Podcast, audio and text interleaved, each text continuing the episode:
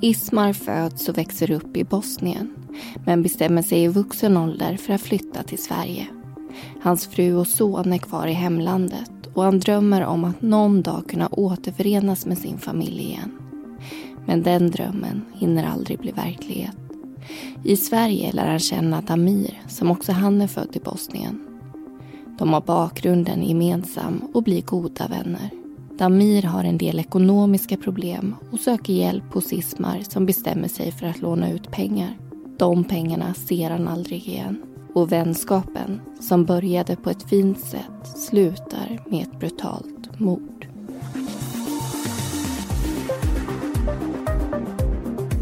Du lyssnar på Mordpodden, en podcast om den mörka verkligheten.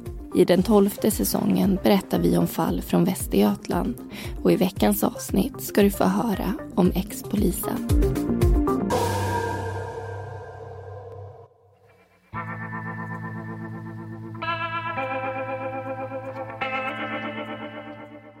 Hur det är att lämna sitt land, sitt hem och sin familj för att börja om på egen hand någon helt annanstans tror jag inte att man förstår om man inte har gått igenom det själv. Hur ensam man känner sig på en främmande plats där allting är nytt. Nya människor, ett nytt språk och en ny kultur att rätta sig efter. Det finns så många oskrivna regler som måste följas. Som att man i Sverige inte ska sätta sig bredvid en främling på bussen. Absolut inte komma för sent. Och helst inte råka få ögonkontakt med någon på offentliga platser. Regler som i mina och förmodligen många andras öron också låter väldigt dumma. Men vi reagerar ändå ganska starkt om någon bryter mot dem. Det är därför helt förståeligt om människor som flyttar hit från andra länder dras till personer som förstår vad man går igenom, som pratar samma språk och som kan sätta sig in i situationen. Det blir förmodligen en stor trygghet. Ismar och Damir träffas enligt Damir av en slump på en spårvagn i Göteborg. De sitter på varsitt säte och låter fordonet ta dem över stadens gator och torg. Efter en stund inser de att de båda pratar serbiska och struntar därför i den svenska sociala regeln som går ut på att man inte ska prata med främlingar i kollektivtrafiken. Deras gemensamma bakgrund för dem nära varandra och det slumpartade mötet mynnar ut i vänskap. Det hade kunnat vara en fin historia om inte vänskapen i sin tur hade mynnat ut i Ismars död. Ismar är uppvuxen i en kommun i Bosnien som heter Svornik. Under hela sin barndom och tidiga vuxenliv står han sin farbrors familj väldigt nära. De umgås dagligen. Ismar har ett relativt problemfritt liv. Han sköter sin skolgång, gör militärtjänst i Bosnien och sen börjar han arbeta som elektriker. Men när kriget bryter ut i forna Jugoslavien tar Ismar ett beslut. Han vill inte att kriget på något sätt ska få vara en del av hans vardag eller liv och bestämmer sig för att flytta till Serbien. Det kan låta som en stor livsomställning att flytta till ett helt annat land och lämna sitt forna hem bakom sig. Men i själva verket bor Ismar precis vid gränsen till Serbien. Han flyttar inte ens en mil, bara åtta kilometer. Så familjen är fortfarande väldigt nära. Hans mamma bor kvar i hembyn men sonen hälsar på henne flera gånger i veckan och då brukar han även passa på att umgås med sin farbror och hans familj. Och så småningom köper även farbrorn en lägenhet i grannlandet i närheten av Ismars bostad. I det nya landet träffar Ismar sin stora kärlek. De bygger hus och gifter sig och får också barn tillsammans. 2007 flyttar Ismars farbror och familj till Sverige och några år senare bestämmer han sig för att göra samma sak, fast utan sin familj. Frun och sonen bor kvar i deras gemensamma hus i Serbien. Till en början flyttar han in hos sin farbror. Han bor inte där helt permanent utan i perioder för att däremellan lämna Sverige och åka hem och tillbringa tid med familjen. Ett kort tag flyttar han in hos en kvinna men de blir osams och Ismar flyttar snart tillbaka till sin farbror igen. De har uppenbarligen en väldigt nära och fin relation. Men enligt farbrorn och Ismars kusin gör han någonting som sätter allting i gungning. Han tar vid ett tillfälle pengar ifrån familjen utan att fråga om lov. Förmodligen hoppas han att det ska gå obemärkt förbi, men det gör det inte. Familjen upptäcker vad han har gjort och ser det som att han har svikit deras förtroende. De vill inte att han ska bo kvar hos dem längre. Ismar vill inte heller göra det utan bestämmer sig för att flytta till Göteborg. Han skäms över det han har gjort och både erkänner och lämnar tillbaka pengarna innan han lämnar familjens bostad för gott. Händelsen gör att Ismar och hans farbror förlorar kontakten helt med varandra trots deras kärleksfulla bakgrund.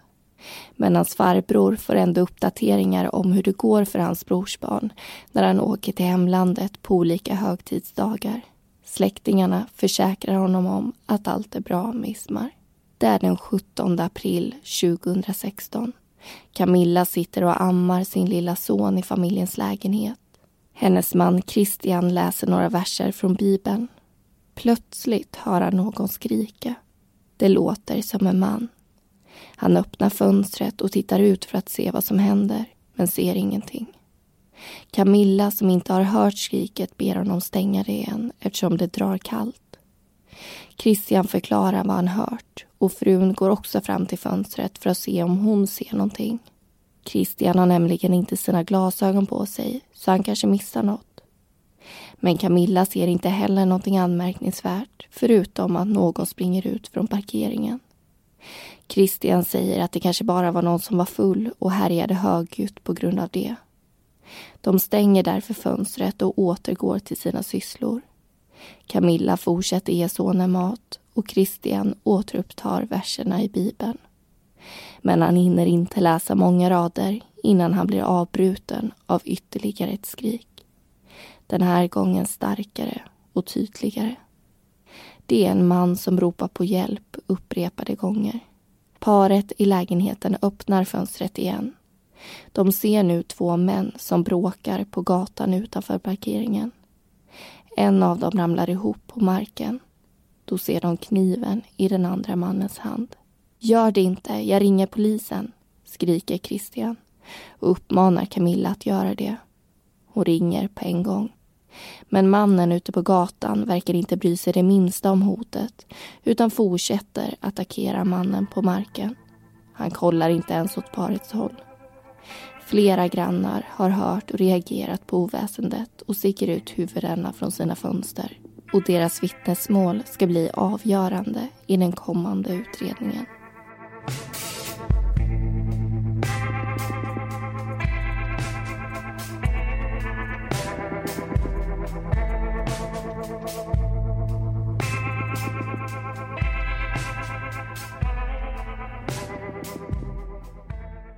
Mm, då hoppar vi in i den första diskussionen av vårt avsnitt Ex-polisen.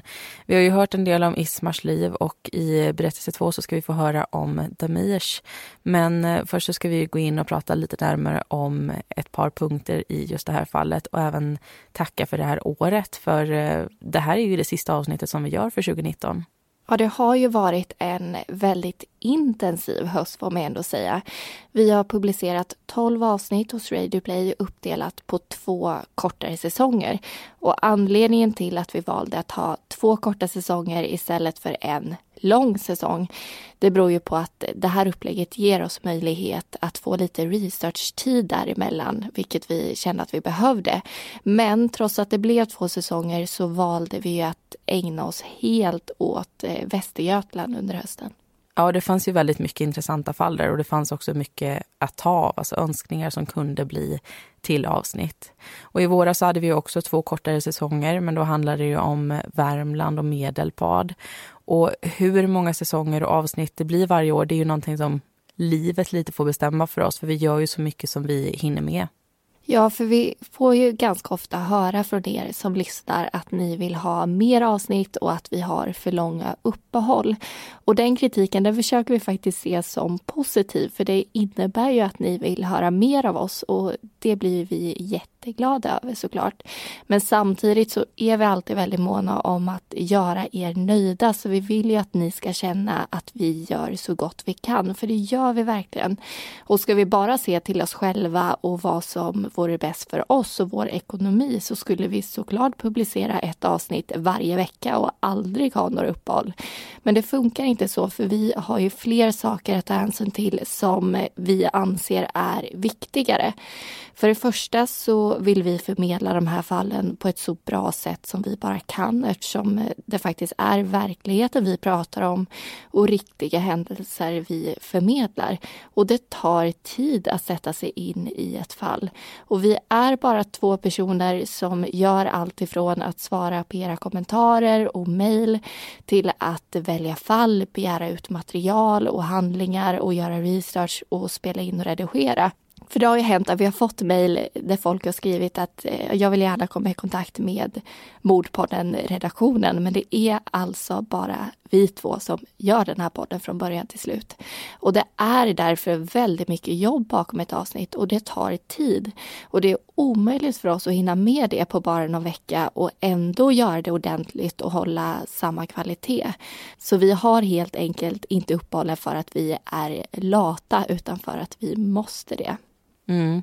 Och vi planerar ju ett år i taget och nästa år är ju inte helt spikat ännu. Så vi kan inte berätta så mycket mer än att vi planerar att fortsätta med podden. Men hur många avsnitt, hur många säsonger det blir, alltså, eller när vi drar igång, det är inte helt bestämt ännu.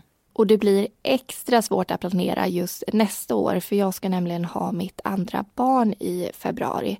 Och det är svårt nu att veta hur lätt eller svårt det kommer bli att göra podden samtidigt som jag har en tvååring och en liten bebis att ta hand om. När jag fick mitt första barn så jobbade jag väldigt mycket sena kvällar och nätter.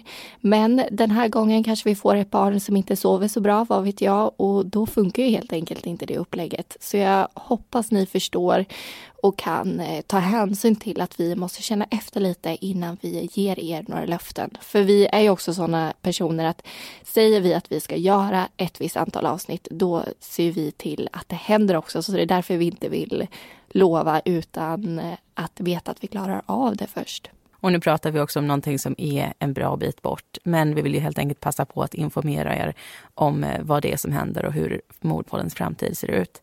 Och när vi vet mer så kommer vi publicera det på Facebook och på Instagram. Så följer ni oss inte redan där, gör det så missar ni ingenting. På båda ställena så heter vi eh, Mordpodden och så fort vi har information om säsonger, så fort vi har datum för säsongstarter, då är det där inne som ni kan läsa om det. Men nu släpper vi vår planering och hoppar tillbaka till det här specifika fallet, alltså ex-polisen. Och varför vi har döpt avsnittet till det, det kanske känns lite märkligt nu efter den första berättelsen, men ni kommer förstå det i nästa berättelse. Ismar och Damir finner alltså varandra och blir vänner. Och anledningen till att de dras till varandra från första början beror ju enligt Amir på att de inser att de pratar samma språk.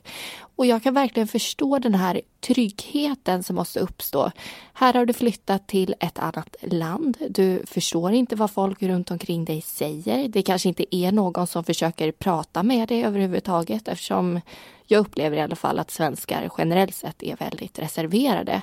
Och så stöter du av en slump ihop med en person som förstår dig, både verbalt men också förstår situationen som du befinner dig i. Jag vet själv hur det är när man är utomlands till exempel och så springer man på en svensk familj och klickar direkt just för att det känns bra och tryggt att ha hittat några som man känner sig hemma med på något sätt. Och då pratar vi alltså om semester i en vecka. Här är det personer som har flyttat själva och ska bo i ett helt nytt land. Mm, man ska inte underskatta den där tryggheten tror jag. För att hitta någon som man har gemensamt med, alltså, och det kan ju egentligen vara någonting annat än kultur och språk. Det kan vara ett intresse, en utbildning, ett yrke etc. Eh, det är ju väldigt givande att ha en koppling till människor, som att man känner igen sig och eh, känner sig bekväm med deras närhet. Och just kultur och bakgrund är ju väldigt stora saker. Det är mycket som räknas in där. Så det kan nog vara skönt tror jag att känna sig hemma även när man är väldigt långt hemifrån. Och med det så tycker jag faktiskt att vi släpper den här diskussionen så att vi alldeles strax kan lyssna vidare på berättelsen. Och precis som vi lovade så ska ni få lära känna Damir lite bättre. Den här säsongen går ju mot sitt slut, men om ni vill lyssna på ännu mer Mordpodden publicerar vi varje månad ett exklusivt avsnitt hos Podmi. Vi har varit igång hela året, vilket innebär att det finns 12 avsnitt att eh, lyssna på där. Bland annat har vi berättat om Hurvamorden och dörrvaktsmordet. Och för att ta del av dem behöver du skapa ett konto hos podmi.com. Du betalar då en månadskostnad och stöttar därmed vårt arbete. Men den första månaden är helt gratis så du kan alltså testa och lyssna och se vad du tycker innan du bestämmer dig. Men jag hoppas att vi också hörs där.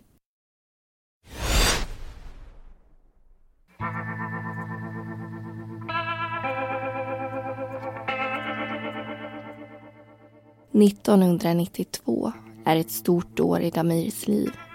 Han gifter sig med en kvinna som han känt i drygt ett år och påbörjar även sin karriär inom polisväsendet i Bosnien. Tanken från början var att han skulle bli hundförare och han gick också en utbildning i det men hamnade istället i en reservstyrka som tillhörde poliskåren. Fyra år senare går han en ettårig kurs och blir efter den befordrad till insatsstyrkan. Hans och kollegornas arbetsuppgifter går bland annat ut på att ta hand om säkerheten kring stora möten och evenemang för att motverka upplopp i stora folksamlingar. Och de kallas även in när man ska gripa grova brottslingar. De får helt enkelt åka ut på ärenden där den vanliga polisen behöver extra hjälp. Damir trivs med sitt yrke och får också flera utmärkelser för sitt polisiära arbete och de situationer han har varit med om. Men 2002 tar hans poliskarriär slut. Anledningen till det säger han är för att reglerna ändrades och han inte kunde bevisa att han hade en gymnasieutbildning. Skolan som han hade gått hade brunnit ner så det gick inte att få tag i hans betyg. Så det fanns inget annat alternativ för Damir än att säga tack och hej till polisyrket och lägga de tio åren där bakom sig. 14 år senare skulle han dock återigen befinna sig på en polisstation. Men den här gången i Sverige och i egenskap av en misstänkt mördare. Efter att ha avslutat sin karriär som polis får han ekonomin att gå ihop genom att jobba som vakt på ett café och som hantverkare på olika byggen. Han jobbar även på fabriker som tillverkar fönsterkarmar och snacks. Men trots att han jobbar mycket är ekonomin i knipa. Hans familj vittnar om ett spelberoende och höga skulder. Damir lånar pengar flera gånger av stora affärsmän och har svårt att betala tillbaka det han är skyldig. Han är inne i en ond cirkel, vilket är lätt att hamna i om man är uppslukad av spelens värld. Man vill så gärna vinna tillbaka pengarna man har förlorat. Men istället för att ta hem storvinsten är risken stor att man förlorar ännu mer pengar. 2003 söker Damir asyl i Sverige, men får avslag. Själv säger han att han reser fram och tillbaka mellan Bosnien och Sverige och vistas här under tre månaders perioder eftersom han saknar uppehållstillstånd. För att försörja sig gör han diverse svarta ströjobb och pantar burkar. Och för att ha tak över huvudet hyr han en lägenhet på hissingen. Men det ska visa sig inte vara hela sanningen. Damir uppehåller sig i Sverige mycket mer än vad han själv vill erkänna. För att kunna göra det har han två pass. Ett serbiskt och ett bosniskt som han använder om vartannat för att komma in i Sverige. När det kommer till arbete har han inte bara små svartjobb utan arbetar mer eller mindre fast på olika byggen i Göteborgsområdet. Och för att lösa uppehållstillståndsproblematiken letar han intensivt efter en kvinna att gifta sig med. Kärlek är inte nödvändigt. Han kan tänka sig att betala för att få gifta sig om det behövs. Bara han får sina papper. Hans före detta fru, som han har barn tillsammans med, skilde han sig med 2007. Men de bor också i Sverige nu och håller kontakten med Damir. Lördagen den 16 april 2016 lovar Damir att komma på sin sons fotbollsmatch och sen följa honom hem till hans mamma. Damir blir bjuden på middag hos sin exfru och samtalsämnena kring matbordet kretsar mest kring fotboll och sonens prestation på matchen. När tallrikarna är tomma och magarna mätta dricker de lite kaffe innan det är dags för Damir att säga hej då och röra sig mot bussen. Dagen därpå försöker både exfrun och barnen få tag i Damir. De ringer flera gånger, men får inget svar. Han går inte att få tag på. Till slut får de via ryktesvägar höra att Amirs vän Ismar är död, mördad och att Amir hade varit där. Men innan vi berättar vad som hände ska vi backa lite i tiden. När Ismar lämnar sin farbror och flyttar till Göteborg försöker han skapa sig en vardag och en bra tillvaro där på egen hand. Han lär känna en man som heter Dino. De träffas för första gången på en grillfest på Valborg 2015. När de pratar inser de att de bor väldigt nära varandra och är båda i behov av en ny vänskap. Så de börjar umgås en hel del. Ismar, som har en bakgrund som hantverkare, hjälper Dino att planera en renovering. Han ger tips på hur han kan gå tillväga för att uppnå ett fint resultat men ändå komma undan med de hutlösa priserna. Han erbjuder sig att själv hjälpa till. I augusti sätter de igång. Första uppgiften blir att riva ner alla tapeter och efter det avlöser projekten varandra. De jobbar inte speciellt intensivt utan tar det som det kommer och jobbar lite då och då på kvällar efter jobbet och på helger.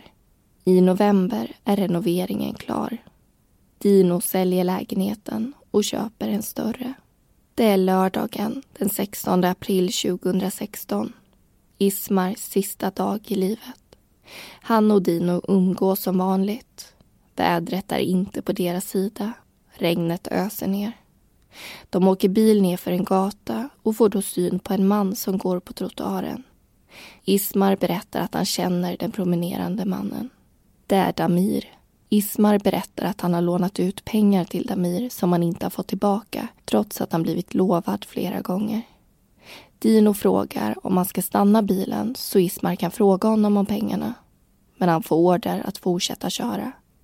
Det hjälper inte att tjata, menar Ismar. Någon gång kommer han få tillbaka sina pengar. Eftersom det regnar en hel del upptäcker inte Damir att det är hans vän som åker förbi honom i bilen. Ismar och Dino släpper samtalsämnet och skiljs så småningom åt. Ismar berättar att han ska gå till en marknad och köpa en jacka. Mycket riktigt ringer han Dino senare på kvällen och berättar att han till sin glädje hittat en till ett riktigt bra pris. Han frågar om inte Dino vill att han ska köpa en även till honom. De håller kontakt med varandra via sms under kvällen för att diskutera det eventuella jackköpet. Det sista smset skickas klockan 18.48. Isma ringer sen strax efter nio, men Dino missar samtalet. När han ringer upp tio minuter senare är det Ismars tur att inte svara och någon mer chans att få en pratstund med sin vän skulle inte komma. Fyra dagar tidigare hade Dino, Ismar och några andra vänner suttit och pratat. Cancer hade kommit på tal. Då sa Ismar att även om cancer är fruktansvärt är det inte det värsta han kan tänka sig. För tänk om han skulle bli mördad.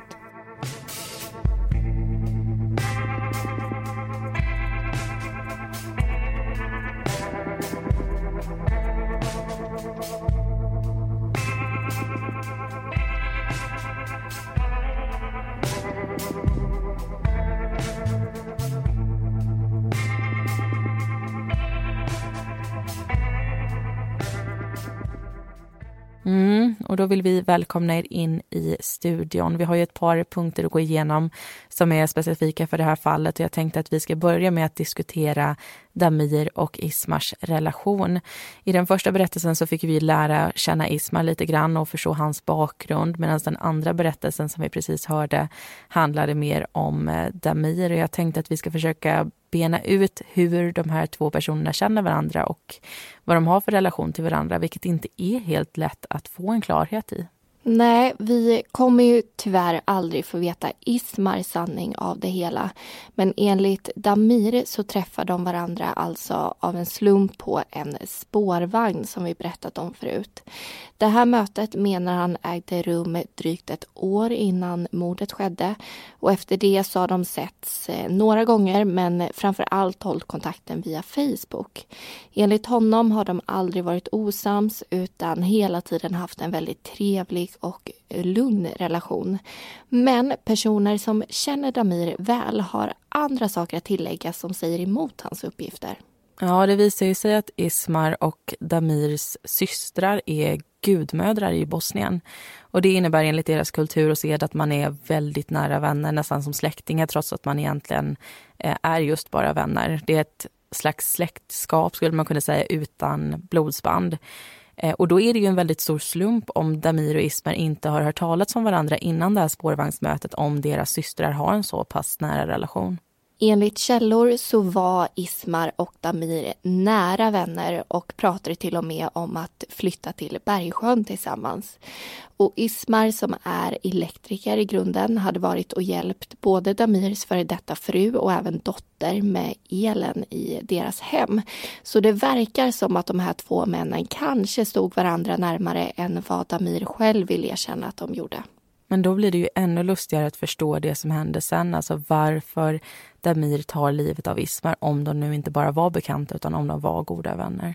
Ja, och det är ju svårt att förstå hur någon kan vara kapabel till att ta livet av någon överhuvudtaget. Och det ännu svårare att förstå när det handlar om någon som den här personen faktiskt tycker om, som du var inne på. Och vi kommer prata mer om själva mordet i nästa berättelse. Men eftersom det bara var Damir och Ismar där så kommer vi aldrig riktigt få reda på varför de blev osams och vad som ledde fram till mordet. Damir har ju såklart sin version som eh, vi kommer få höra men det finns ingen som kan intyga att det han säger stämmer så vi vet ju faktiskt inte. Men det här är något som jag har funderat på och jag tror att den funderingen har uppstått i samband med arbetet med podden. I vissa av våra fall så har det funnits starka motiv till morden och ibland så har det inte funnits något motiv alls. Och rent spontant tänker jag att jag aldrig skulle kunna skada en annan människa och absolut inte döda någon. Det känns som en både psykisk och fysisk omöjlighet. Att jag liksom har en spärr som jag tror att de flesta människor känner att de har. Men sen vet jag inte om det är så att vi alla kanske kan det ändå om vi sätts i en tillräckligt utsatt situation. Antingen för att rädda oss själva som en överlevnadsinstinkt eller för att rädda någon vi älskar. Så jag undrar om, om det finns människor som är kapabla till det här och människor som inte är det. Eller om vi alla är det någonstans men att vi då har olika skalor när det kommer till vad som krävs för att vi ska kunna passera den här gränsen. Nu svävar jag iväg här ordentligt och det blev nog lite flummigt känner jag. Men förstår du min, vad min fundering handlar om och hur tänker du kring det här? Jo, alltså jag, jag förstår hur du menar. Jag tycker inte att det var flummigt alls utan eh, eh jag tror ju starkt på det du var inne på kan jag säga också att vem som helst skulle kunna göra vad som helst i en oerhört pressad situation. Eh, det är någonting som jag tror och det, det är lite baserat på det här du kom in på också, det här med överlevnadsinstinkten. Den är ju så väldigt stark att jag tror att den kan överskrida mycket mer än vi tror. Alltså vi kan göra saker som vi aldrig trodde att vi var kapabla till. Men jag tror ju också att människor har väldigt olika gränser och skalor som du var inne på. För någon så tror jag att en skitsak som ett lån på några hundra kronor kan vara en anledning till att ta till våld. Och för en annan tror jag att det krävs oerhört mycket för att de ens ska kunna slås av en våldsam tanke. Alltså det är väldigt olika. Och jag tror att många av oss kan ju bli arga och tänka riktigt dumma saker också. Jag vet att jag gör det ibland. Men att sen ta den där tanken och agera på den, det är ju ytterligare en gräns och där tror jag att de flesta inte vill passera den. Och det är ju i grund och botten egentligen en diskussion om impuls, alltså hur väl vi kan styra våra reaktioner. Och när det kommer till just det här specifika fallet så blir ju det extra speciellt på ett sätt i och med att eh, Damir tidigare jobbat som polis i Bosnien. Och han har jobbat med att ta fast grova brottslingar och sen går han och mördar en person själv. Och i förhör i förundersökningsprotokollet så återkommer han ofta till det att han vet hur förhör går till och vad som förväntas av honom eftersom han själv jobbat som polis och att han förstår varför förhörsledaren ställer de frågorna som han får. Men ändå så gör han ofta tvärt emot vad han säger. Han säger till exempel att han vet hur viktigt det är att han talar sanning samtidigt som han ljuger om småsaker vilket såklart sårar hans trovärdighet. Mm. Och det är ju unikt att han har varit på båda sidorna, så det är det ju säkert för honom också att ens överhuvudtaget sitta i den situationen. Att en tid i sitt liv ha skyddat människor i samhället mot de som vill dem illa och sen bli en av de där personerna som alltså kategoriseras som farlig för allmänheten. Och det här handlar ju inte bara om en trafikförseelse eller någon smågrej utan det är ju faktiskt ett mord vi pratar om. Och vi ska alldeles strax hoppa tillbaka till berättelsen och lyssna på slutet av avsnittet. Men först vill vi ju passa på att önska er lyssnare en riktigt god jul. Ja, det vill vi definitivt göra. Och eftersom vi gör en podd om ett så tungt ämne så vill vi också passa på att påminna om att julen inte bara är färgglad och härlig utan kan faktiskt vara en väldigt jobbig tid för många. Speciellt om man har förlorat någon. Då är det ju sådana här dagar som man blir extra påmind om att någon fattas. Så vi vill också skicka en tanke till alla som har förlorat någon morgon och som kanske har en tyngre jul framför sig. Och med det så rundar vi av. Vi ska få höra vad som eventuellt hände i den där lägenheten när mordet skedde. Men kom ihåg nu att det här är Damirs version och det är också den enda versionen som finns. Så om den stämmer eller inte, det kommer vi aldrig få veta. Men eh, den låter i alla fall så här.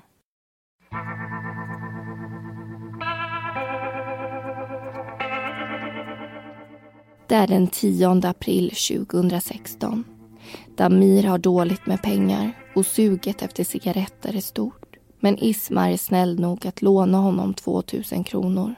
På kvällen den 16 april skriver Damir till Ismar på Facebook och frågar om han kan komma förbi och lämna tillbaka pengarna. Ismar får egentligen inte ta hem folk för sin hyresvärd. Men hyresvärden är inte hemma, så det går bra. Damir kommer fram till vännens bostad strax före midnatt. Med sig har han en plånbok som är fylld med 14 000 kronor i kontanter. 9 000 är 500 sedlar som han fått av sin arbetsgivare på morgonen och 2 800 kronor som han har fått av sin dotter. Resten har han skrapat ihop genom att panta burkar. Vännerna sätter sig i köket och pratar och skrattar. Damir blir bjuden på ett glas whisky men Ismar äter medicin så han dricker ingen alkohol själv. Så småningom tar Damir upp sin välfyllda plånbok för att göra sig skuldfri och betala tillbaka det han är skyldig. Men då får Ismar syn på de nya 200-sedlarna och blir väldigt fascinerad eftersom han inte har sett sådana förut. Damir lämnar plånboken på bordet så Ismar kan titta på pengarna medan han själv gör ett besök på toaletten. När han kommer tillbaka tar han upp sin plånbok och stoppar den i fickan utan att ha lämnat över de 2000 kronor som han är skyldig Ismar. Det blir helt enkelt inte av att han betalar tillbaka. De kommer sen in på ett helt annat samtalsämne. Deras familjer. Det är nu allting vänder. I alla fall om man ska tro Damir. Enligt honom går det till så här. Ismar häver plötsligt ur sig förolämpande kommentarer om Damirs före detta fru och dotter vilket får honom rasande och han kläcker i sin tur ur sig någonting olämpligt tillbaka. Ismar går då ut i köket där han drar ut en låda och hämtar en kniv. Han går till attack mot Damir som blockerar slaget så kniven faller till golvet. Damir tar upp den samtidigt som han vrider om Ismars arm och menar att han då av misstag kan ha råkat hugga honom i ryggen eller magen eftersom han hade kniven i handen. Bråket fortsätter utanför lägenheten i trapphuset. Damir försöker springa ut från byggnaden men Ismar följer efter och kommer ikapp honom utanför porten. Kniven växlas fram och tillbaka mellan männen. Ismar springer över gräset och skriker efter polis. Damir springer efter för att lugna honom och ber honom följa med tillbaka in i lägenheten. Kniven stoppar han i jackfickan för att visa att han inte planerar att använda den. Det fungerar, för Ismar lugnar sig och vännerna vänder om och går tillbaka mot bostaden. Men när en bil svänger in på gården blir Ismar som förbytt. Han springer fram till fordonet men kommer snart tillbaka och drar fram kniven ur Damirs ficka. Männen börjar brottas och faller omkull. Kniven åker i marken och Damir skyndar sig att ta upp den. Han menar att han av misstag ramlar över Ismar och då råkar hugga honom igen.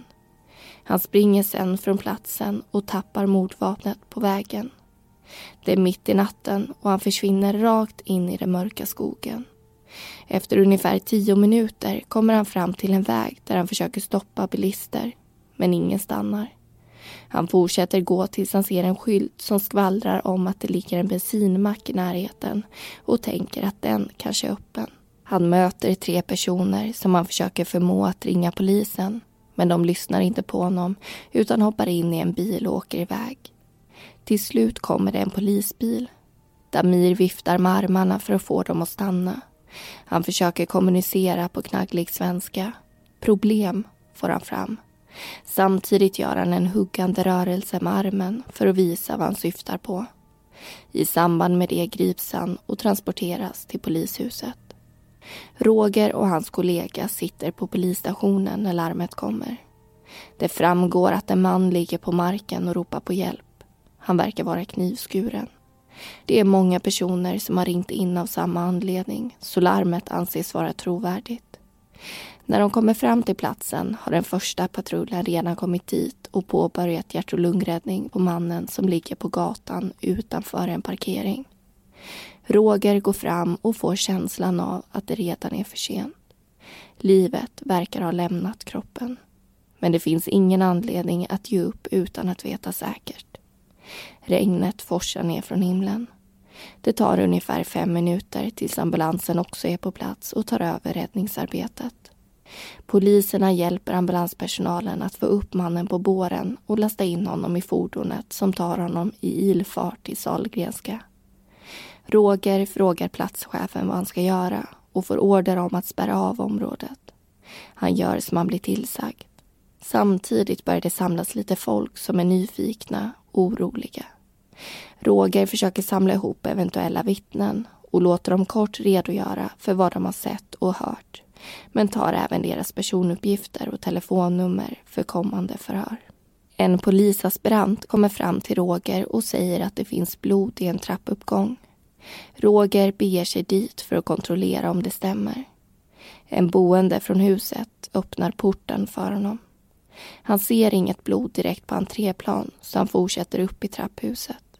På ett av stegen ligger det en svart toffel. På första våningsplanet ser han att en lägenhetsdörr står öppen. Han ropar att han är från polisen, men ingen ger sig till känna. Därefter ropar han på sina kollegor för att kunna göra ett sök i lägenheten. De kan ganska snabbt konstatera att det inte är någon där.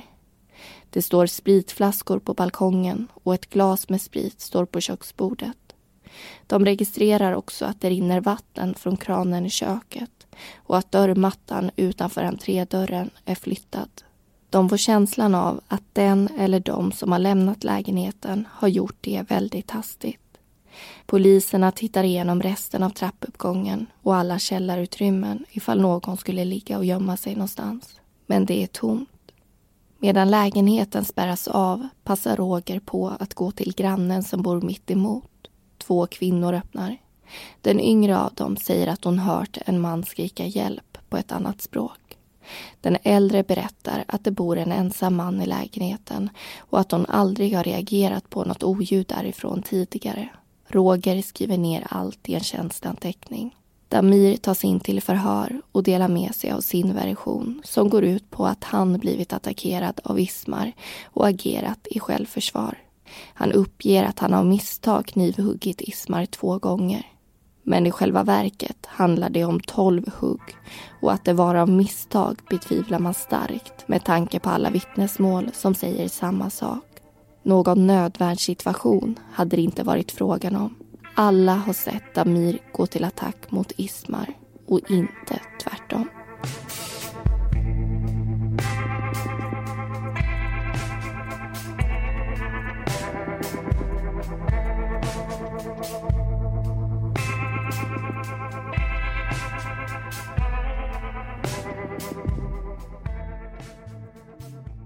Tingsrätten dömer Damir till 15 års fängelse och utvisning för mord. Hovrätten sänker straffen till 14 år. Och det var allting vi hade att berätta om ex-polisen. Alla personer i berättelsen heter egentligen någonting annat och informationen är hämtad från domarna i fallet och förundersökningsprotokollet.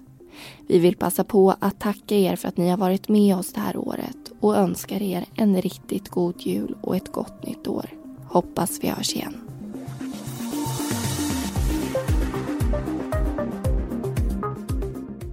Du har lyssnat på Mordpodden. Vi som har producerat den heter Amanda Karlsson och Linnea Bolin. Bakgrundsmusiken var bland annat Soaring av Kevin MacLeod och Deep Space av Audionautics.